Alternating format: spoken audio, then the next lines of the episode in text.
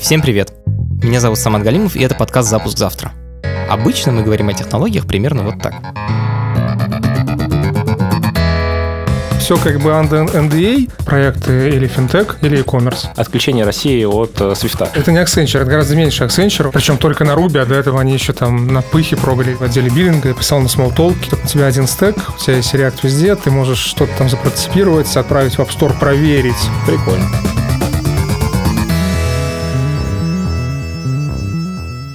Как технический директор я пытаюсь разобраться, как устроены сложные и интересные штуки. Я зову профессионалов, с которым можно поговорить простым человеческим языком. Я был в Твери и встретил двух ребят. Игоря Александрова и Александра Суханова. У каждого из них есть компания аутсорс разработки. Они называются Jet Rockets и Hoodies. Ребята живут в Твери и разрабатывают мобильные приложения и сайты для заказчиков. Заказчики – это американские стартапы и модные дизайнеры из Нью-Йорка. Это меня очень удивило, и мне стало дико интересно, как так получилось. Это подкаст студии «Либо-либо», и у нас есть партнер – сервис онлайн-образования Яндекс Практикум. Если вы хотите стать программистом, дизайнером или дата-сайентистом, идите на сайт Яндекс Практикум и учитесь.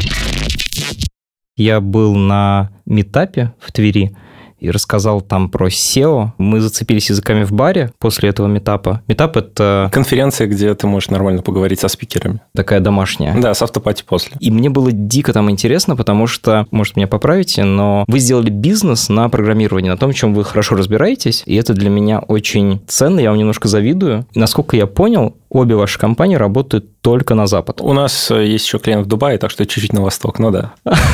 И это довольно странно. Я сейчас не хочу звучать как москвич, который говорит, что за МКАДом жизни нет, но все-таки вот Тверь и международные клиенты. Как так получилось? У меня друг начинал компанию по аутсорс-разработке, по программированию для московских digital-агентств. Поскольку я в целом программировал до этого, плюс, справедливости ради, я учился не на математической специальности, а на гуманитарной, он мне предложил, слушай, Сань, давай попробуешь у нас менеджером изначально. Я пришел, хорошо себя проявил, и потом, по сути, ребята меня сделали сразу партнером, и я стал операционным директором. На мне были клиентские взаимоотношения, а клиентами в тот момент были московские цифровые агентства. Например, есть клиент, допустим, Marlboro. И вот, например, надо сделать сайт marlboro.ru. У них есть дизайн, у них есть продажи, но у них нет разработки своей внутри. Ну, или они хотят снизить цену, потому что мы в Твери, и мы брали меньше денег, чем москвичи. Они приходят и говорят, ребят, сделайте нам marlboro.ru сайт. То есть, вот дизайн, пожалуйста, там, сверстайте, запрограммируйте. Мы это делали. Слушай, в конце этой цепочки должен быть какой-то воронежский студент, который за доширак это нет, делает. Нет, нет, нет. Все ребята были в Твери, в офисе. На самом деле это как раз-таки стало основным философским отличием моего мнения от мнения партнеров. Мы поэтому разошлись, потому что мне хотелось строить компанию, которая не будет завязана на российский рынок. Никто не будет привязан к месту. Все могут путешествовать, если захотят, работать откуда угодно. Не будет менеджеров внутри, потому что, вот, например, у нас сейчас в Худис нет менеджеров. То есть ты единственный менеджер? Да, вот Игорь смеется, потому что менеджеров нет, а два, два основателя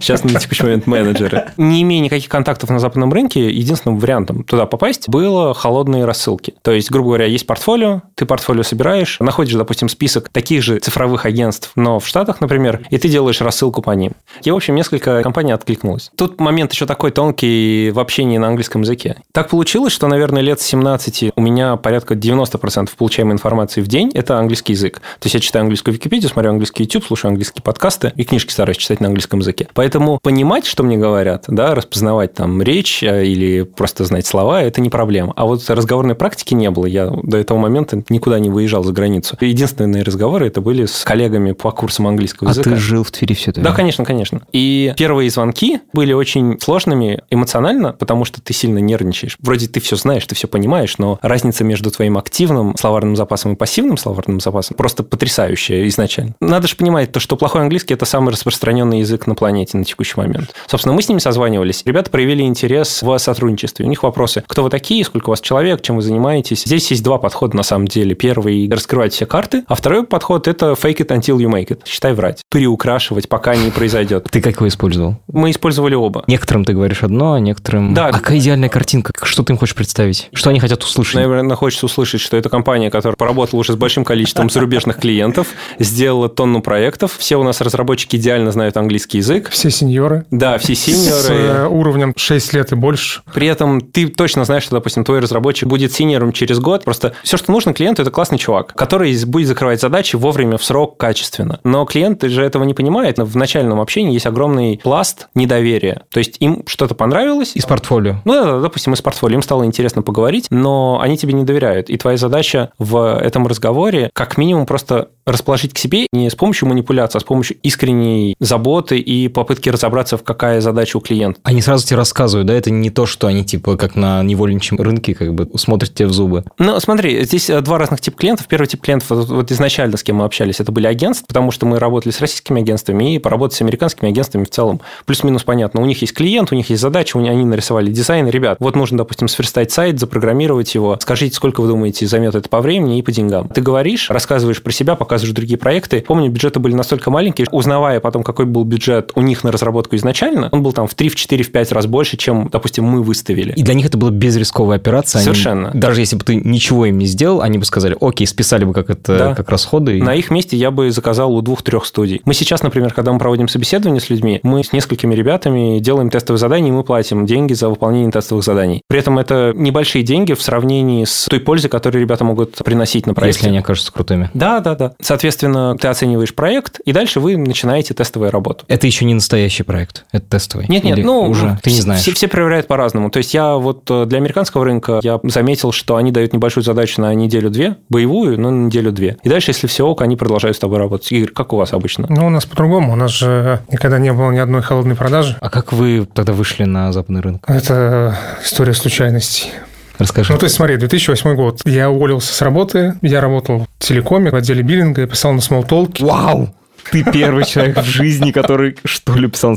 Это такой язык программирования очень академический, великолепный, прекрасный, но им никто не пишет. На нем никто в не Твери пишет. есть небольшая школа смолтокеров. В Твери, на самом деле, большая школа смолтолкеров. Теперь потому меня начинает пугать просто. Я тогда уже понимал, что со смолтолком как бы мне делать особо нечего, несмотря на то, что мой начальник, он был совершенно выдающийся там смолтолкер, и сейчас он в Москве работает в Касперском, по-моему, и он был очень клевый чувак, но я понимал, что вот, ну, мне прям совсем, не, ну, совсем не с ним, как бы, то есть я не могу это делать. Я уж чуть-чуть знал Руби. Это модный язык программирования. Да. Хипстерский. Ну, я подумал, что хочу сразу искать фриланс где-то в России. Надо фрилансить по-крупному. Я начал искать фриланс на Западе. Тогда был такой сайтик rubyjobs.ru, где в том числе какие-то западные компании, которые искали разработчиков в России, публиковали, Хакерские. публиковали вакансии. Да, я нашел очередную вакансию. И вот дальше начинается цепочка случайностей. А, Очень внимательно слушай. Значит, что происходит? Я созваниваюсь с чуваком, который говорит, привет, меня зовут Сергей. Он работал в России где-то в РАУ ЕС, и потом зачем-то уехал в Америку. Опять же, если он нас слышит, чел, я тебе обязан прямо вот этими 11 годами, которые сейчас прошли. Он говорит, у меня есть куча заказов в Америке, и я ищу разработчиков в России. Я говорю, окей, все, ты нашел, как бы без проблем, я буду на тебя работать. Ну и называет какую-то там почасовую ставку. Как потом выяснилось, что происходит, он там ходит по каким-то стартап-ивентам и говорит, что у меня есть куча разработчиков в России, я ищу заказы в Америке. Fake it until you make it.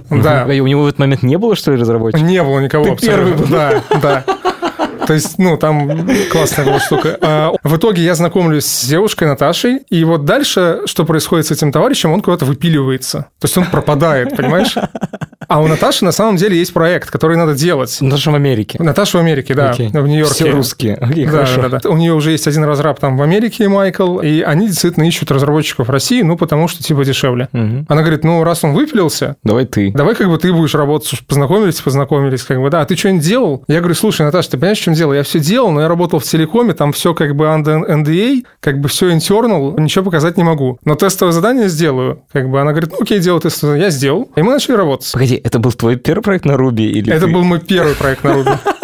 Ну, если ты послушаешь истории каких-нибудь голливудских актеров, Ну, то есть, э, у них ну, ровно то же самое. Мы вроде работаем, все хорошо. Она говорит, у тебя есть еще кто-то? Я говорю, слушай, есть фронтенд разработчик. Как раз это мы сейчас партнер в Твери, Алексей. Тебя загружали на полный рабочий день? На полный или- рабочий день. То есть у нас в какой-то момент просто стал фикс. Сколько это в деньгах? Ну, тогда это было тысячи, наверное, долларов, или, может, полторы тысячи. Полторы тысячи, Они наверное. тебе просто переводом их переводили? Они просто по Western Union переводили. По. Western, По то есть Western даже Union. не через банк, Вообще чтобы никак. через Ну, есть налоговую. просто... Прикольно. Мы работаем так где-то полтора года. Мы тогда привели еще одну девочку с нами работать. Мы уже втроем работали. Мы даже начали снимать часть офиса у нашего знакомого. М. Ну, чтобы там как-то сидеть э, всем вместе. И, короче, стартапчик не взлетел. Сдулся он потому, что, как потом оказалось, владелец стартапа, он тоже был русский, он там немножко пильнул из тех денег, что дали инвесторы, немножко с ними там нехорошо обошелся, они там, в общем, какая-то такая типичная история для 80% стартапов, которые не взлетают. Серьезно? Ну, конечно, ну а что? Блин, я в розовых очках в стартап-индустрии. Я в тот момент отдыхал в Испании, а они мне звонят и говорят, чувак, в общем, все закончилось. Так же все хорошо было, как бы неделю назад все было прекрасно.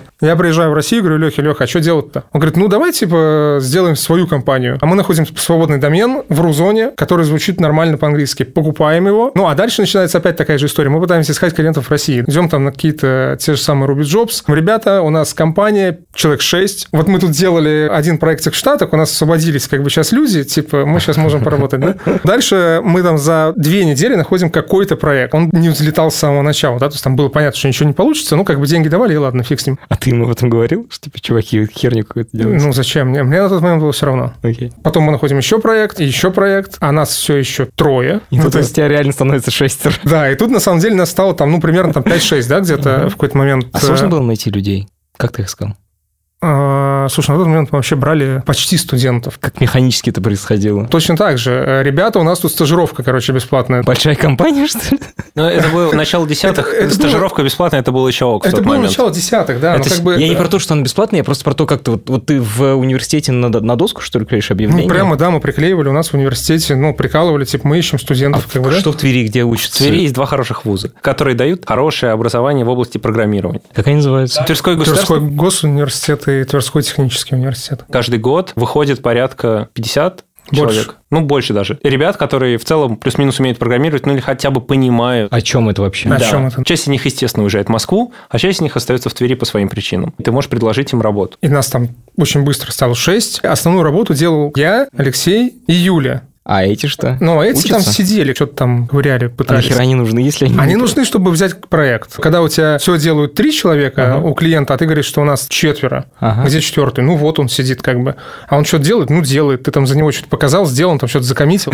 Никто же не видит. Понимаешь? Но с учетом... Непонятно мне эта инструкция. А ты фоткой их, что ли, отправляешь? Как они видят, что у тебя есть люди? Не, ну как в смысле? Ну в гите-то видно комиты от кого. А, раз... Ну, конечно. О, господи. Давай будем честными, никаких проблем у клиентов, в принципе, не было, потому что мы тогда понимали одно единственное, что если сейчас мы будем работать, дальше все будет окей. Там эти научатся или другие придут. Но как бы надо работать. Поэтому мы работали много, ответственно, и все было хорошо и действительно, потому что мы тогда взяли про Фотос.ру, и классная история стоит в том, что через три месяца после того, как мы его взяли, оттуда уволили техдира, Взяли вас. и сказали, что вы типа и так справляетесь, ребята, работаете. Но суть в том, что за где-то там полгода вот эти вот, которые совсем ничего не знают люди, они начали уже что-то делать, и стало проще. Вот так мы прожили где-то год в составе 5-6 человек с очень большими амбициями. Как раз в тот момент Наташа мне звонит с хайпе, говорит, что вы там делаете в России, вы там вообще как живы? Давайте типа вместе работать, я буду приносить клиентов, как вы будете делать. И все, мы начали работать вместе. Со временем просто доля российских проектов начала уменьшаться, потому что здесь, не знаю, спроси, в принципе, любого человека в России становится все сложнее и сложнее находить. Ну, С чем это А связано? потому что в России нету среднего частного капитала, понимаешь, он или совсем крохотный, или он уже такой полугосударственный, или государственный. А, естественно, когда он полугосударственный или государственный, они пойдут или в mail, ну, короче, не пойдут, К вам. не пойдут к нам, да. А вы обслуживаете именно средний А бизнес? мы обслуживаем, да, там среднячок. Это очень круто. В рамках корпорации он действительно среднячок, а для частного инвестора он, конечно, огромный, да, этот капитал, который, в принципе, потенциально может работать с нами. Будем говорить, десятки миллионов долларов. Но в России сейчас становится все меньше и меньше подобных Компании, которые могут компаний, себе вас которые могут позволить. себе позволить. Да, да, да, совершенно верно. В том году у нас закончился последний русский клиент. То есть мы за 8 лет прошли от нуля за границей, да, и 100% России к нулю в России и 100%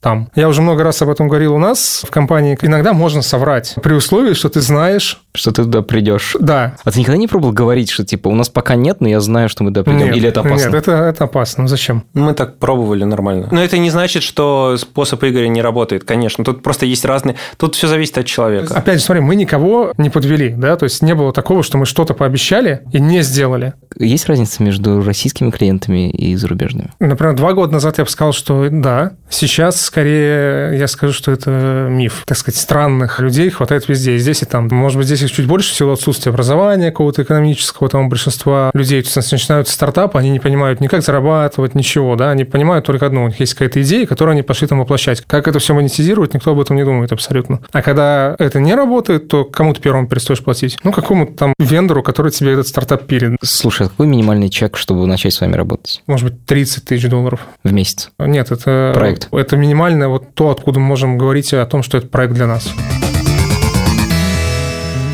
Если я программист в Твери, а мне лучше работать с вами или работать с американской компанией напрямую? А... Есть вообще американские компании, которые работают с русскими удаленными программистами напрямую? Я знаю, что есть российские разработчики, кто работают с американцами напрямую, обычно это взаимодействие не долгосрочно меньше года. Поскольку проект получается обычно случайно, то год ты можешь поработать, но дальше с большой вероятностью ты не сможешь продолжить с ней работать. А новую найти сложно просто потому, что обычно устройство на работу в Штаты – это стечение обстоятельств. И здесь нужна большая работа с точки зрения по продаж, клиентов. по поиску клиентов. Да, это вот по сути, наверное, то, чем я, например, Вы занимаетесь. занимаюсь. Как бы. И при этом я знаю, что появляются все больше и больше компаний, которые являются филиалами американской компании, где в России находится отдел разработки. Вот мы созваниваемся с клиентами по холодной продажи. Несколько агентств решило заказать у нас первые проекты. Мы это сделали, получили респект от них, и дальнейшие продажи были уже не через холодные рассылки, а опять-таки реферальной системой. То есть эти клиенты говорили каким-то своим друзьям, что вот нормальный русский у них да, можно заказать? Да, да, да. Смотри, мы в Худис, у нас есть, по сути, два направления работы. Первое направление процентов, наверное, 80 или 85 – это работа со стартапами. Поскольку это веб, это работа со стартапами, платформами, которые разрабатывают SaaS. SaaS – это Software as a Service, когда не продают CD-диск, а дают попользоваться программой за ежемесячную или ежегодную подписку. А второй тип э, клиентов – это мы работаем непосредственно с дизайнерами, которые делают небольшие лендинги. Там есть деньги? Да, конечно. Единственное, там больше мороки, наверное, для того, чтобы стабильно получать проекты.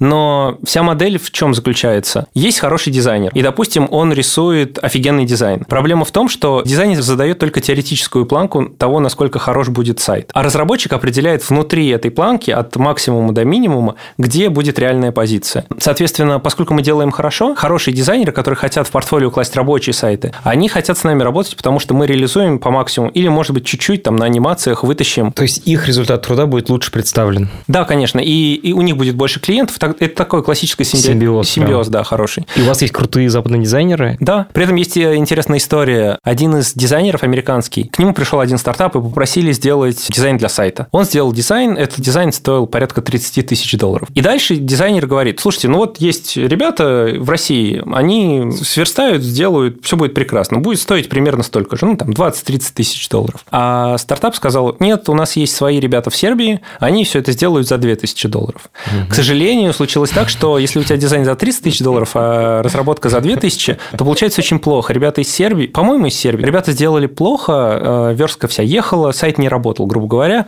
и пришлось переделать. В общем, скупой платит дважды, ну, не дважды. Но тут... Ну, знаешь, 30-32, мне кажется, большой разницы нет. Ну, Опять же, нормальная попытка сэкономить сэкономить. Ну да, попытались, но потеряли время, а это потенциально упущенная выгода. Помните эту историю? Был американский чувак, который постепенно сдавал все свои задачи в Китай, и в конечном счете он перестал даже вообще заходить в эту систему, просто отдал доступы, все ключи доступа, и какая-то группа китайцев закрывала все его задачи. А он просто получал зарплату и перекидывал там треть этой зарплаты. Это один парень. А второй парень в течение первых 10 дней на работе написал скрипт, который, по сути, выполнял те действия, которые он должен выполнять в течение дня, и просто скрипт запустил и не работал работал. И так было в течение нескольких лет. Парень получал зарплату. И когда об этом директора узнали, они его уволили. И вот это, это меня ошибка. поражает. Конечно, парень, парень взял и автоматизировал процесс. Он мог бы вам ровно то же самое сделать по всему остальному. Запромотируйте его, повысьте его в должности, поднимите ему зарплату, он вам сэкономит такие издержки. Но нет, его уволили. Не очень разумно. Слушай, этот ценник, вот, который ты назвал, это международный ценник или он, вы все-таки как-то демпингуете? То есть есть скидка за то, что вы из России?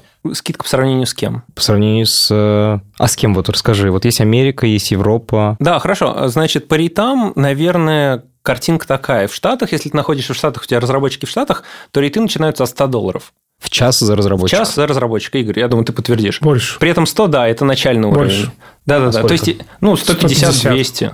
Я знаю то, что дизайнеры, хорошие агентства работают дизайнерские, 200 баксов в час за сотрудника. То есть, если ты хочешь нанять дизайнера... Это налоги, все-все-все включено. Да, конечно. Угу. Вот. А, да, опять же, надо понимать, что у нас э, гораздо ниже налоги. И когда мы там говорим 150 баксов в час, ну, как минимум, там 30% с этого ты заплатишь там налогов, да? То есть, на самом деле, конечно, там человек получит гораздо меньше. Западная Европа работает по рейтам порядка от 80, это самый минимум, за который они готовы работать, от 80 до 120, наверное. Это То есть вот Америка Западная Европа. сильно дороже, чем Западная Европа. Ну да, конечно. Но американцы либо нанимают американцев, и либо нанимают э, ребят из Восточной Европы. Я не видел, чтобы американцы нанимали ребят из Западной Европы. И дальше идет потом Восточная Европа. При этом Восточная Европа тоже различается. Восточная Европа А есть включает Россию или нет? Обычно да, однако вот я разделю, есть Восточная Европа, типа, например, Польша, и поляки работают от 60-80. Есть Россия, и в России рейты есть совершенно разные, от 15 10 раз меньше, чем и, и до 80. Я знаю компании, которые 15 там... это в смысле уже с компанией, то есть это не то, что человек получит на... Это, это, это, это, это, с компанией, да? Вот, при этом очень легко переводить, значит, если 15, то, грубо говоря, пи- 15 умножаем на 176 э, и переводим там по текущему курсу, 15 – это 150 тысяч рублей в месяц. За, Зарплата. если человек работает целый, целый день. Ну, или компания получит, грубо говоря. 10 баксов – это 100 тысяч в месяц, 15 – 150 и так далее. Вот. И в России, соответственно, работают, начиная от 15 баксов в час, заканчивая, наверное, 80. Ты еще забыл сказать про Латинскую Америку. Еще есть Латинская Америка, Ой, которая... да, и Индия, Латинская Америка, да, пожалуйста. Не-не, не Индия. Э, Латинская Америка, на самом деле, там клевые ребята. В Бразилии клевые программисты, и, например, в Мексике клевые программисты. Ничего себе. И они существенно дешевле американцев, при этом они находятся с ними более-менее на одном часовом поясе, да, потому что у нас же еще огромный лэг. И вообще, в принципе, из России возможно работать только с восточным побережьем. Мы работаем с западным побережьем, но с дизайнером. И у нас асинхронная коммуникация. Ну, окей, Ди- да, да, но я имею в виду... Но не с бизнесом Да, да, с непосредственно. проектом работать отсюда из-за разницы, во сколько, в 11 часов или в 10 часов 10-11 в зависимости, Да. в зависимости от... а, э, нереально. А вы работаете нормальные часы или вы все-таки подстраиваетесь под вот, американцев? Ну, нам подстраиваться приходится. Да, отсюда. во сколько вы просыпаетесь, во сколько ложитесь, как вы? Не, ну мы просыпаемся нормально, просто у нас вечером есть постоянно кто-то на связи. Вы собираетесь оставаться в России или есть планы про то, чтобы уехать? Вот Игорь тоже недавно был в Нью-Йорке, я тоже летал в Нью-Йорк, и жена у меня впервые прилетела в Нью-Йорк. После возвращения жена говорит, слушай, давай переезжать в Нью-Йорк, мне дико понравилось. Мне очень комфортно а, жить в темпе Твери, ну, как мне кажется, работаю достаточно продуктивно и быстро, а вот вечером пойти погулять по городскому саду с женой, там, с собакой, мне дико приятно. И вот смена темпа моего рабочего на темп Твери очень расслабляет. При этом Нью-Йорк мне дико нравится его энергия атмосферы, поэтому я в Нью-Йорк с радостью бы летал периодически, но мне хотелось бы оставаться в Твери, естественно, если у нас не произойдет каких-либо проблем политического плана. Ну, то есть, когда активно стали внедряться новые и новые санкции с американским рынком, мы с Игорем встречались и общались по поводу того, каким образом можно попытаться защититься от этого. Один из потенциальных вариантов санкций – это отключение России от э, свифта или запрет на сделки с компаниями, которые находятся в России. И учитывая, что у нас, наверное, больше половины денег приходит именно из Штатов, я не знаю, как у Игоря, а он, наверное, сам скажет, как у вас? Все. Все, окей. Вот, соответственно, а, я думаю, ты Ну, понимаешь, что почти как- все, еще из Европы. Ну, грубо говоря, разницы никакой. Да, потому что Европа тоже может быть солидарна со Штатами в этом вопросе. Вариант – это уходить из российской юрисдикции. То есть, грубо говоря, это открывать компанию, не знаю, там, в Эстонии в той же, или в Штатах, и, И и переезжать в программисты остаются в России, но юрлицо типа Ну, за границей.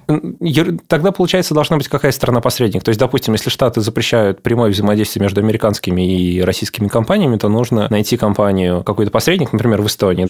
Вот когда были блокировки Телеграма, блокировали же тоннами сервисы, на которых хостился Телеграм, и на котором хостились в том числе и наши проекты. Такие блокировки, они наносят огромный ущерб бизнесу, и ты не можешь сказать клиенту, ребят, простите, мы сегодня выпали, потому что у нас правительство заблокировало какой-то сайт. Надо же понимать, что мы делаем с Игорем. Конечно, небольшую пользу приносим обществу, но тем не менее мы привозим валюту в страну. Конечно, это мизер по сравнению там, с экспортом нефти, но тем не менее это нечто полезное. Как раз-таки одна была из целей создания компании Remote, чтобы в случае чего иметь минимум рисков. И во многом поэтому мы стараемся работать с зарубежными клиентами, а не с российскими. Просто потому что в случае чего, в Даже случае, допустим, краха экономики, равно. ты можешь обеспечить своей семье и ребятам, с кем ты прошел огромный путь, ты можешь обеспечить стабильность. Какие у тебя планы? Тебе нравится Тверь? А, да. А почему тебе нравится Тверь? А, Мне вот Горсад нравится погулять с собакой и женой в размеренном темпе. А ну, тебе Я что люблю нравится? за городом жить. Ну и в пользу Твери еще до Москвы ехать на «Ласточке» час сорок. Из Твери доехать в Шереметьево быстрее, чем с юго-востока Москвы. Нет, справедливо, Ну, да. ну, просто потому, что как бы ребята там ходят, понимаете, там ходит Сапсан и ходит Ласточка, да? Ты на Ласточке доезжаешь за час 10 до Химок и за 20 минут на такси до за 20 аэропорта. минут до аэропорта. Все, полтора часа. Вот вы деретесь за сотрудников? Нет, Нет. у нас нет э, пересечений по, по сотрудникам. Почему? Потому что у нас Тебя ремоут. есть... Да, есть две- два разных подхода. Но То у нас есть- тоже теперь ремонт. Ну да, вот мы, мы с ребятами общались. То есть э, у ребят изначально все были в офисе, а у нас были все ремоут. И мы, у нас есть ребята по, по всей стране, у нас кто-то есть, ребята есть э, с Украины, есть ребята из Беларуси. Вот. И это не... Ну, как бы за сотрудников мы не конкурируем, хотя если бы мы рекрутили бы внутри э, Твери, допустим, ребят, и ребята бы рекрутили в Твери, естественно, мы бы конкурировали. Но тут опять-таки есть э, разные правила игры. Я знаю компании, которые друг с другом открыто дерутся, конф- конфликтуют и не взаимодействуют, а есть э, формат трастового сговора, когда компании, допустим, имеют джентльменское соглашение. У нас нет, но я знаю, что вот, ну, у нас есть несколько компаний, которые работают с российским рынком, и у них между... Тоже между- Твери? Да-да-да, у них между собой есть э, соглашение, то, что они, допустим, друг у друга не хантят. Слушай, а вот эта ситуация с тем, что у вас в Твери есть много аутсорс-компаний, это, Это- вообще стандарт? Это, во- во всех российских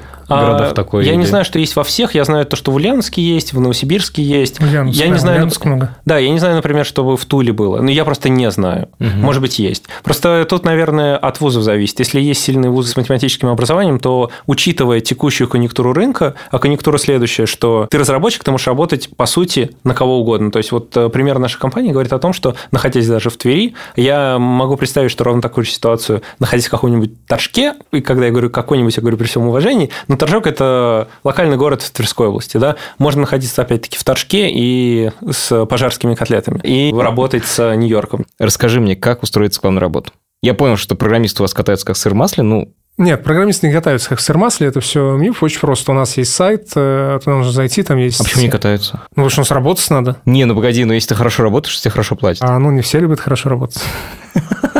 Окей, что нужно делать для того, чтобы А, стать программистом? нам... А, для того, чтобы стать Да, программистом, вот ну, как бы я подросток, ничего не умею. Как мне стать программистом? если ты у нас, то можно прийти на стажировку, сказать, что я хочу быть стажером. В принципе, это можно делать там в, любой, э, в любое время. И я думаю, что в любых других городах есть такие же компании на самом деле.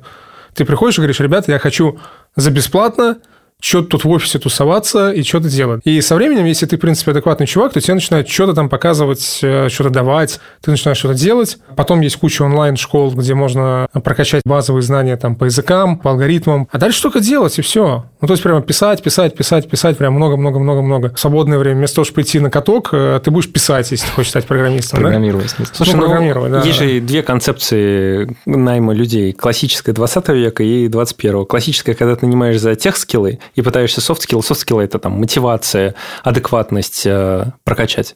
А 21 когда ты понимаешь, нанимаешь за софт скиллы. Ну, ты что, нанимаешь типа, мотивированного Ну, человека. парень же нормальный, да? Программировать-то программировать-то научится. Это подкаст студии «Либо-либо», и мы его сделали совместно с сервисом онлайн-образования Яндекс Практикум. Над подкастом работали редактор Андрей Борзенко, младший редактор Юлия Яковлева, звукорежиссер Павел Цуриков, продюсер Павел Боровков. За джингл спасибо Алексею Зеленскому. Подписывайтесь и слушайте нас везде, где вы слушаете подкасты. Ставьте нам оценки и комментарии, это для нас очень важно.